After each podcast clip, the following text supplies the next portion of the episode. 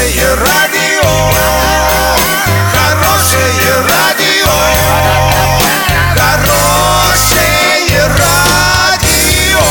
Радио Шансон. В студии с новостями Александра Белова. Здравствуйте. Спонсор выпуска магазин «Строительный бум». ИП Халикова РМ. Низкие цены всегда. Подробнее обо всем. Подробнее обо всем. 12 сентября хоккейный клуб «Южный Урал» играл с хоккейным клубом «Ишсталь» на выезде. Матч закончился со счетом 0-2 в пользу арчан. Шайбу в ворота соперника забросили Егор Дорофеев и Никита Жлуба. Напомню, что 10 сентября «Южный Урал» сыграл в Перми с молотом Прикамье. Матч завершился со счетом 1-0 в пользу соперника арчан.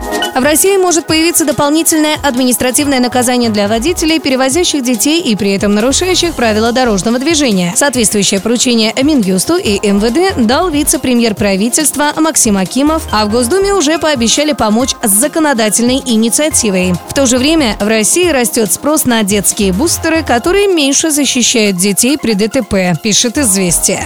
Доллар на выходные предстоящий понедельник 64,47, евро 71,53. Подробности, фото и видео отчеты на сайте урал56.ру, телефон горячей линии 30 30 56. Оперативно о событиях, а также о жизни редакции можно узнавать в телеграм-канале урал56.ру для лиц старше 16 лет. Напомню, спонсор выпуска магазин «Строительный бум» Александра Белова, радио «Шансон Ворске».